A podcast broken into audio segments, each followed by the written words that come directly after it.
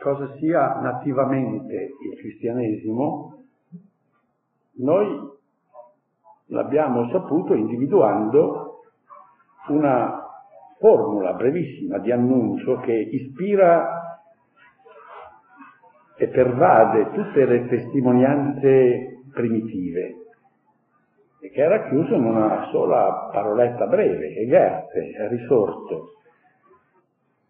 Quindi il cristianesimo dall'inizio è soprattutto un fatto che viene annunciato. Questa piccola parola, Egerte, è il seme che racchiude in sé tutta la realtà cristiana. Poi successivamente noi abbiamo rilevato, sempre con, nelle attestazioni del cristianesimo primitivo, che questa breve parola viene arricchita, soprattutto abbiamo individuato tre arricchimenti. È risorto, Goethe, dai morti.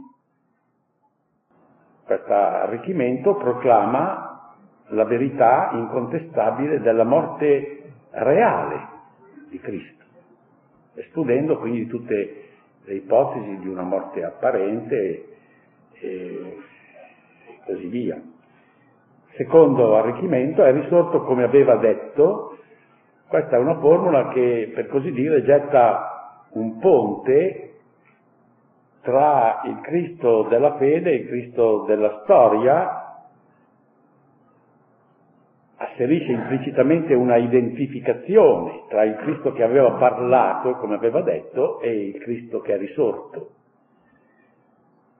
Il terzo arricchimento è risorto per la nostra giustificazione, dichiara la rilevanza per noi e per la nostra salvezza della Pasqua di Cristo. Poi abbiamo proposto tre riflessioni, questi sono i dati, poi abbiamo proposto tre riflessioni, quindi tre riflessioni che facciamo un po' a nostro rischio e pericolo, ma su questi dati. La prima, che è abbastanza evidente, la risurrezione di Cristo è qualcosa di nuovo nella storia, proprio perché non è un fenomeno di tipo morale, psicologico, culturale, ma è qualcosa di oggettivo, di fisico, di corporeo, perché solo così poteva essere superata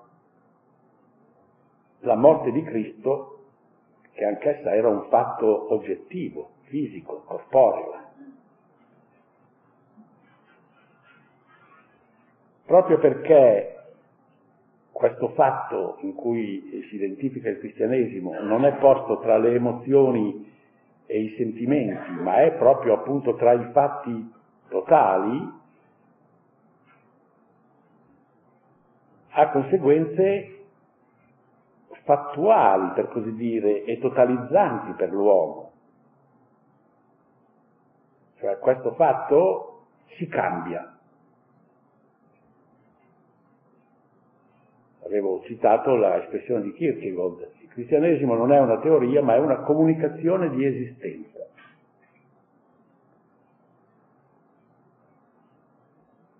Se il cristianesimo prende vita da un fatto unico e in questo fatto unico trova tutta la sua consistenza, allora il cristianesimo è inconfrontabile.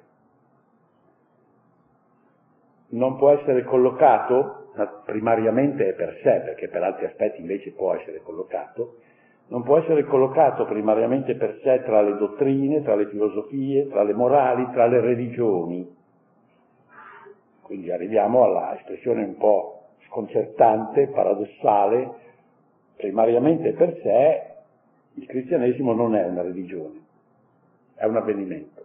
Gli apostoli non avevano assolutamente in mente di fondare una religione nuova, la religione l'aveva già loro, era l'avvenimento che interessava.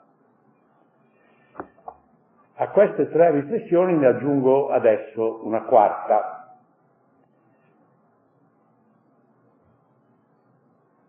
abbiamo visto che alla nostra implorazione di senso dell'esistere ci viene risposto da Dio non tanto e non principalmente con una comunicazione di idee, ma con un fatto.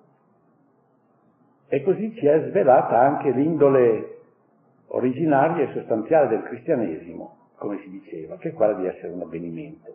Ebbene, questa è la riflessione che adesso faccio, che potrà anche meravigliare un po'. Con questa libera decisione di Dio, con questa scelta insindacabile da parte del creatore di rispondere alla nostra richiesta di senso con un fatto, sono stati, per così dire, messi fuori gioco i pensatori professionisti e gli opinionisti religiosi. Tutta la grande schiera dei pensatori, dei filosofi, eh, è messa un po' fuori gioco. Perché messa fuori gioco? Anche se sono bravi, anche se sono provvisti di acutezza, di informazione culturale, perché la loro arte è quella di analizzare le dottrine, di giudicare i sistemi, di valutare le singole proposte speculative, per cui possono dire sì, questa va bene, questa non va bene, questa l'accetto, questa non l'accetto. Qui invece si sono posti di fronte alla notizia di un fatto, cioè di qualcosa che è improvvisamente avvenuto e perciò le loro specifiche competenze non servono più. Perché sui fatti c'è poco da filosofare. I fatti non si discutono, o si accettano o si rifiutano, o ci si persuade che sono accaduti o ci si convince che non sono accaduti, supponiamo perché non si ritengono sufficientemente documentati oppure perché a priori si pensa che siano impossibili, che siano inverosimili. Ma questa è la scelta. Di più, a differenza poi delle dottrine, i fatti non si possono accogliere parzialmente, non si può fare un'antologia delle accettazioni. Nelle dottrine sì, si può dire questo va bene, questo no, per cui per esempio dalla filosofia di Hegel nasce un egelismo di destra, un egelismo di sinistra, eccetera, tutte le variazioni, no? Ma i, i, fatti non si possono né correggere né sviluppare e questo mette fuori gioco quelli invece che hanno proprio l'arte di, di pensarci su, di sviluppare, di tirare le conseguenze e no, di cambiare, eccetera. I fatti precisamente in quanto fatti sono immodificabili, sono intrattabili. Allora, come si diceva, i sapienti e gli intelligenti, considerati come tali, qui si trovano a mal partito. Al contrario, i piccoli, i semplici, che di solito fanno fatica a seguire i ragionamenti, le analisi, le costruzioni ideali, coi fatti si trovano a loro agio. Non perché li accettano sempre, ma perché o li accettano o non li accettano, ma comunque sono su, sulla misura giusta. Sono in grado, dato il caso, di riconoscerne la consistenza e la forza con la semplicità del loro animo. Qui qualcuno ci sarà, si sarà già accorto, con questo modo di parlare, io faccio riferimento a un celebre detto di Gesù, un detto al quale di solito si fa poca attenzione eh, veramente ne parlavo prima con Don Santino, il quale mi ha fatto un'osservazione molto acuta, dice per forza, perché quelli che, che interpretano il Nuovo Testamento sono sapienti e intelligenti e quindi a loro non gli va mica bene questo detto, allora fanno finta di niente e tirano avanti, ma non so, questo è un po' malizioso come non... lontano dal È un detto questo di Gesù che colpisce stato, è abbastanza censurato nella coscienza cristiana, però è di una forza incredibile, colpisce intanto per la solennità del tono, poi per il vigore della forma espressiva, poi per il suo contenuto assolutamente non conformista,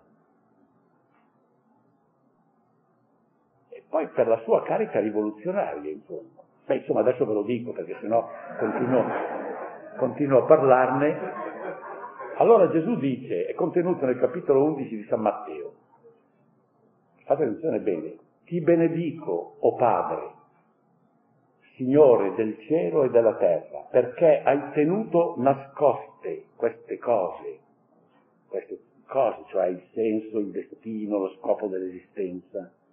Hai tenuto nascoste queste cose ai sapienti e agli intelligenti e le hai rivelate ai piccoli. Sì, o oh Padre, perché così è piaciuto a te. È uno dei, dei testi più, più, solenni, più forti, ti benedico. Tra l'altro è veramente, capita mai nel Vangelo che il Signore ringrazia il Padre perché ha tenuto nascosto qualche cosa, ha messo fuori gioco qualcuno, no? Signore del cielo e della terra, questa dimensione cosmica, dove si vede che è vero che probabilmente eh, lui aveva di mira anche gli scribi e i farisei che erano sapienti e intelligenti, ma questo modo di parlare però ha una ampiezza assolutamente che travalica la, la cronaca, no? Hai tenuto nascoste queste cose ai sapienti e agli intelligenti e le hai rivelate ai piccoli. Io credo che questo è tra i logia, tra i detti di Cristo, uno dei più illuminanti e preziosi e dico subito che questo è il principio a cui si ispira tutta questa nostra catechesi inusuale, non solo quella di quest'anno, ma anche quella dell'anno 21, di quella che ci sarà tra 20 e 30 anni. Beh, non si sa mai.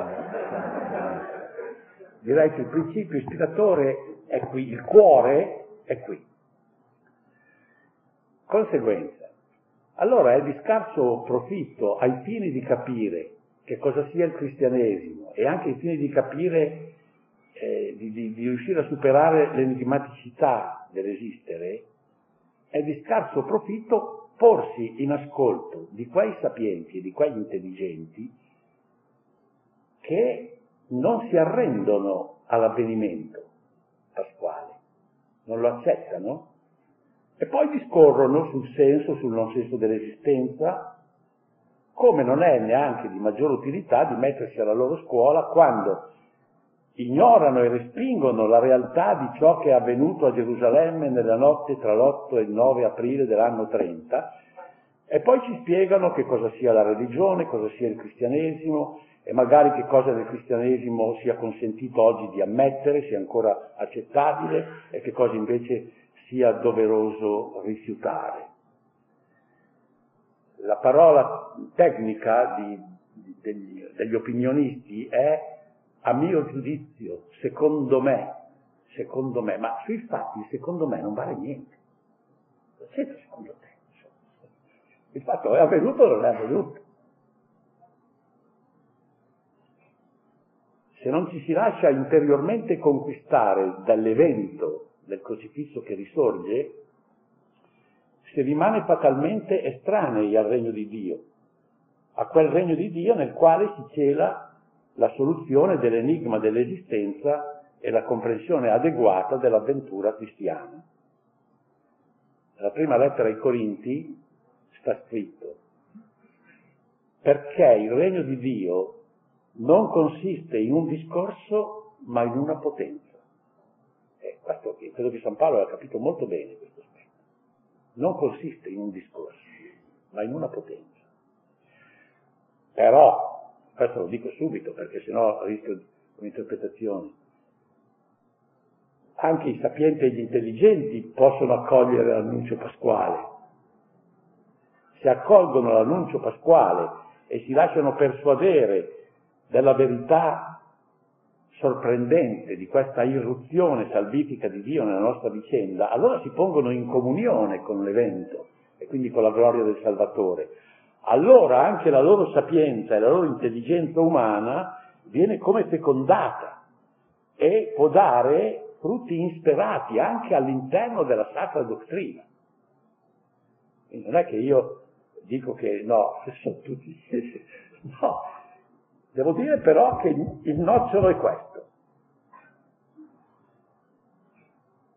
Sant'Ambrogio, che è un pezzo che non cito, quindi mi pare che era, era giusto che veniva fuori, che pure nella sua contemplazione e nel suo insegnamento pastorale si è largamente avvalso della sapienza e dell'intelligenza anche pagana, per esempio ha utilizzato le intuizioni di Platone, di Plotino e dello stoicismo, Sant'Ambrogio dimostra di aver capito bene, come dire, il temperamento e i gusti del Signore perché in fondo qui il Signore si rivela che ha, ha, suo, ha delle sue preferenze in sostanza, no?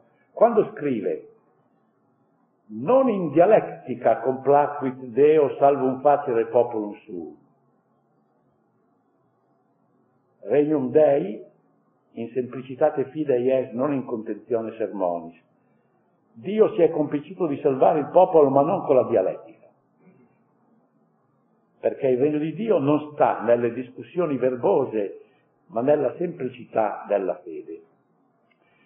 Quindi mettetevi tranquilli quando sentite, leggete tutti questi gente che dicono il cristianesimo è questo, questo si accetta, questo non si accetta, questo...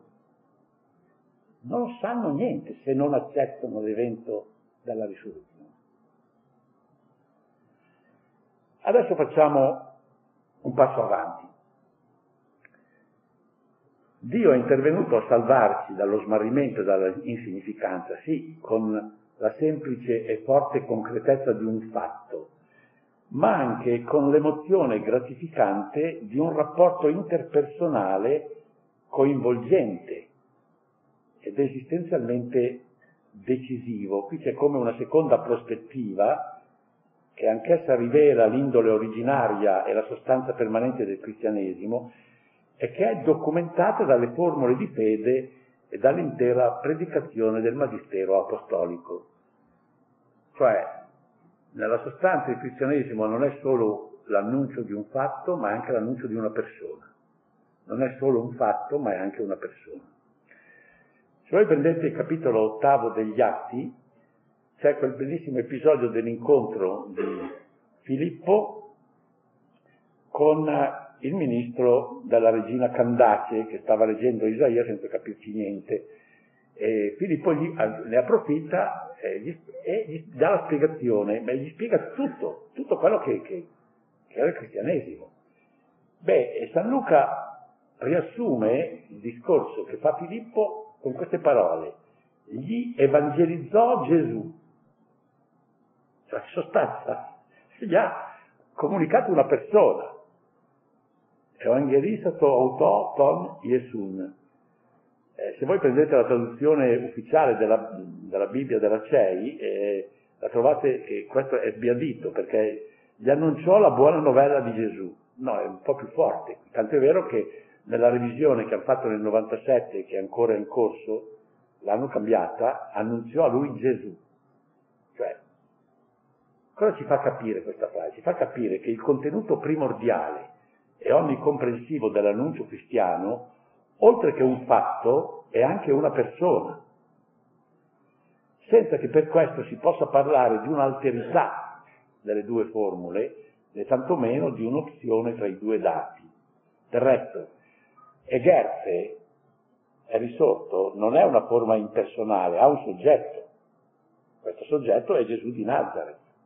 A lui si riferisce il fatto e quindi a una visione più penetrante, appare lui, la sua misteriosa e affascinante personalità, il cuore, il compendio del messaggio pasquale che sta all'origine dell'intera storia cristiana e ne costituisce l'impulso permanente e insostituibile. Allora non ci meraviglieremo di vedere che negli scritti neotestamentari molte delle antiche formule dirette a esprimere l'essenza stessa del Vangelo, la sua assoluta originalità entro il contesto religioso israelitico, siano eminentemente personalistiche e, con più precisione, cristologiche. In queste formule sono due i titoli, quindi sono due le, praticamente le formule, che vengono più frequentemente assegnati a Gesù di Nazareth il titolo di Kyrios, Signore, e il titolo di, Christ, di Messia, Cristo. Allora vediamo di esaminare queste, come si vede qui passiamo a un altro tipo di formula che però, guardate, non è che sia diversa da quella delle Gerte, solo che si capisce bene che è un personaggio titolare di questo avvenimento. Allora la prima è Gesù è Signore. Questo è il titolo tipico più comune che Gesù acquisisce presso i discepoli proprio in conseguenza in virtù del suo passaggio dalla tribolata esistenza terrena alla vita risorta, quello di curios, di signore. Oh, guardate, questo termine voi lo trovate usato nei confronti di Cristo anche negli anni pre-pasquali della sua vita normale, ma a significare semplicemente rispetto, cortesia, come noi usiamo Signore no? nelle nostre abitudini, così veniva usato anche allora, ma dopo l'evento pasquale assume un'altra valenza, è ben diversa, riacquistando la sezione nativa terminologica che indicava potenza, signoria, potenza, dominazione, autorità. Del resto era già stata usata, era già entrata nel linguaggio religioso anche pagano dei, delle, dei culti greci. Il curios era usato per indicare la divinità. La stessa, direi, contesto israelitico aveva usato il termine curios per la traduzione di Adonai, che vuol dire Signore in sostanza, come attributo di Dio. Bene, la prima comunità cristiana attribuisce la qualifica di Curios a Gesù di Nazareth con la consapevolezza chiara ed esplicita dell'intima connessione di questo titolo con la nuova condizione di risorto di Gesù, a cui è stato dato ogni potere in cielo e in terra. Questa connessione è aperta, dichiarata, apertamente dichiarata in una formula di fede, anche una formula direi catechetica, certamente questa era una formula che preesiste alla, al dettato di San Paolo, che è ricavata dalle abitudini catechetiche, era la formula proposta ai neofiti, è contenuta nel capitolo decimo della lettera ai Romani. Se confesserai con la tua bocca che Gesù è Signore, se confesserai Kyrion Jesun, e crederai col tuo cuore che Dio lo ha risuscitato, Egerte, dai morti, sarai salvo. Proprio l'accoglimento della signoria del risorto è qui ritenuta condizione indispensabile per accedere a quella via della salvezza che entrava a costituire la buona notizia annunciata dalla Chiesa apostolica.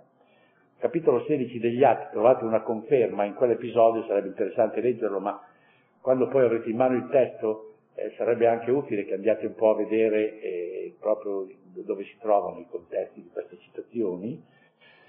Eh, siamo eh, a Filippi, Paolo e i suoi erano incarcerati, poi c'era stato il terremoto, si erano aperte le porte, eh, il carceriere voleva uccidersi, ma Paolo dice ma no, ma non siamo mica scappati, siamo qui ancora, no? Quindi, e ricomincia la catechesi.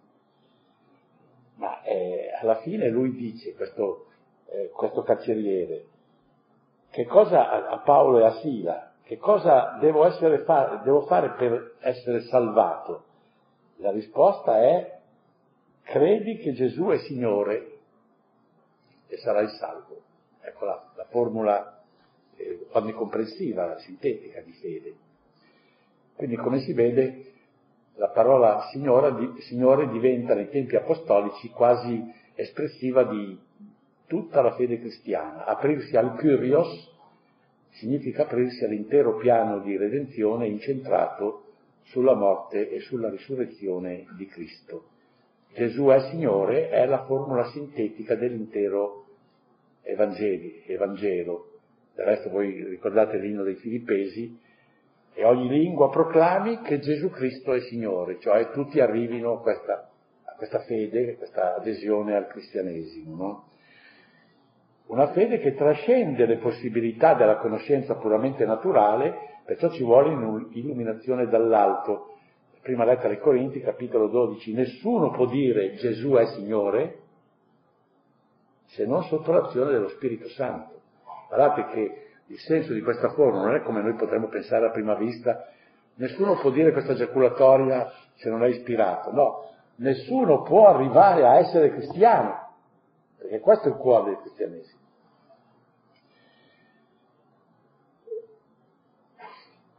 Scaturendo dall'evento della risurrezione, la signoria di Cristo è signoria prima di tutto sulla morte.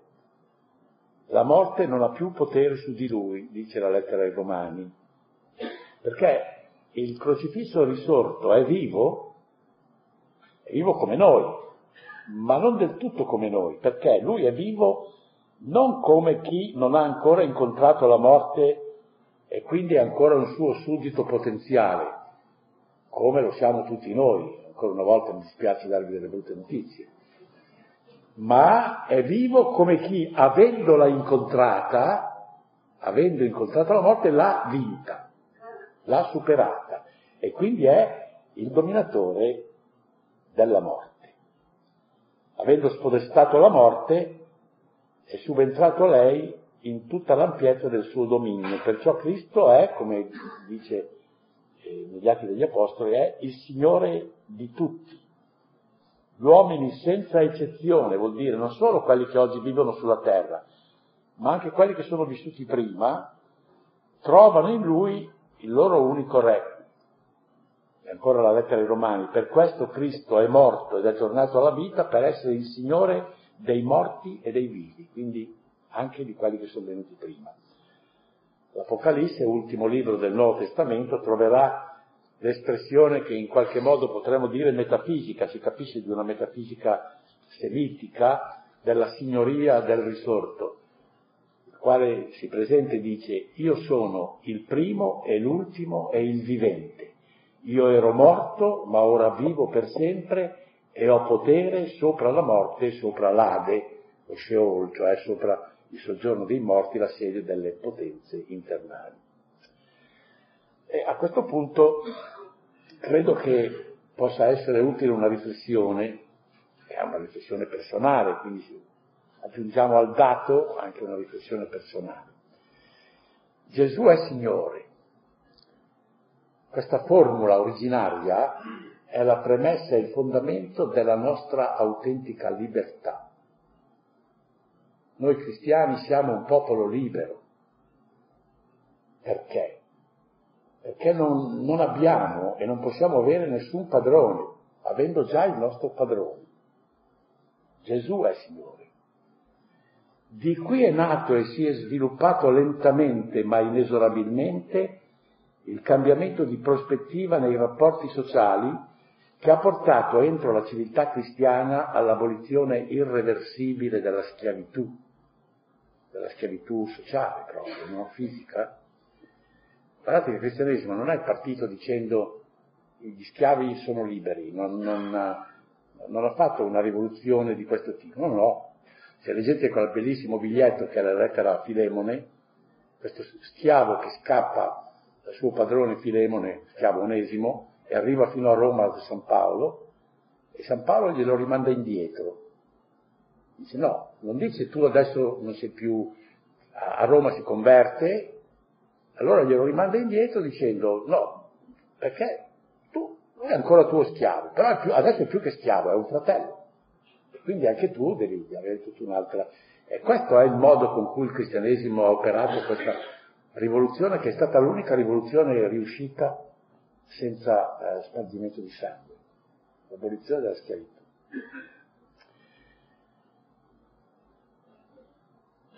C'è un solo Signore nei cieli, per, dice la lettera agli Efesini, per per gli schiavi e per i loro padroni. Quindi cambia tutto il rapporto. Allora attenzione, rifiutare la signoria di Cristo, non accettare che Gesù è Signore, questo spesso vuol dire porre le premesse per una ricaduta nell'assoggettamento di qualche rinascente tirannia che sotto vari travestimenti voglia ripresentarsi alla ribalta della storia, perché ogni tanto salta fuori questa tentazione di uomini che vogliono diventare padroni di uomini. Chi non accoglie Gesù risorto come l'unico Signore troppo spesso finisce con lasciarsi dominare da eventuali nuovi padroni.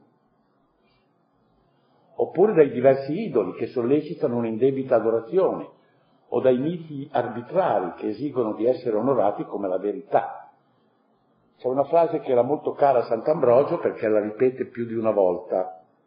Dice, quanti padroni finisce con l'avere colui che rifugge dall'unico Signore quando si rifiuta l'unico Signore, o presto o tardi si va sotto qualche padrone, che poi magari si fa anche chiamare benefattore, come dice umoristicamente Gesù, no? Dei...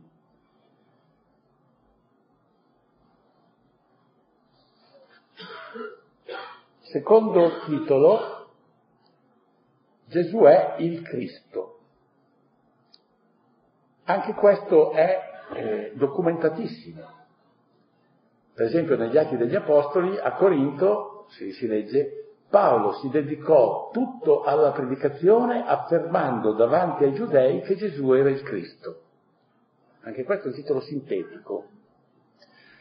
Questo era abbastanza naturale che dovendo far conoscere e accettare la realtà trascendente e salvifica di Gesù di Nazareth a quanti erano di stirpe, di religione, di cultura ebraica, si facesse ricorso alla categoria della messianicità, che era molto presente, molto diffuso tra gli israeliti. Tutti aspettavano il Messia. Senza dubbio, a facilitare l'approccio al protagonista dell'evento pasquale, giovava additarlo come la risposta, l'esaudimento dell'attesa messianica, un'attesa storicamente nota e condivisa. In che cosa consisteva l'attesa messianica? L'attesa di un discendente di Davide, designato dalla tradizione come il consacrato per eccellenza, consacrato in modo eminente e singolare con una unzione, così come con una unzione era stata segnata e santificata lungo la vicenda della nazione la missione dei re, dei sacerdoti e dei profeti. La parola Cristo che è un appellativo che viene subito assegnato al risorto, è la traduzione greca della parola Messia, che significa appunto unto. Qui noi dobbiamo fare un salto culturale, cioè noi, perché per i, i popoli del Mediterraneo, specialmente dell'altra riva, per i quali l'olio era importantissimo non solo come nutrimento, ma anche per esempio come profumo. I profumi de, del sud sono a base di olio mentre i nostri profumi sono a base di alcol. Quindi noi non, non avvertiamo un grande pregio eh, in questa parola unto. L'unto del Signore, beh, l'unto del Signore, no? Allora sarà meglio dire il consacrato, perché questo è il significato.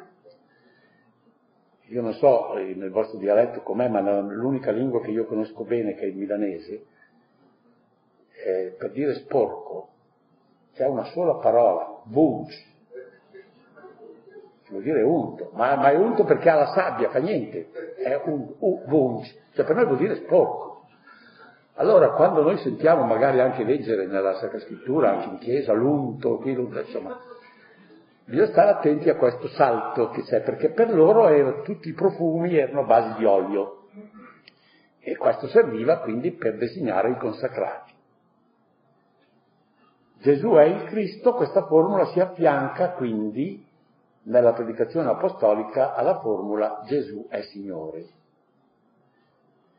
Oh, qui bisogna fare una osservazione. La prima comunità post-pasquale si ricordava bene che la qualifica messianica era già stata attribuita a Gesù di Nazareth nei giorni della sua vita terrena L'episodio più rilevante e che si, non si poteva dimenticare era la, la, stata la dichiarazione di, San, eh, di Simon Pietro a Cesarea di Filippo.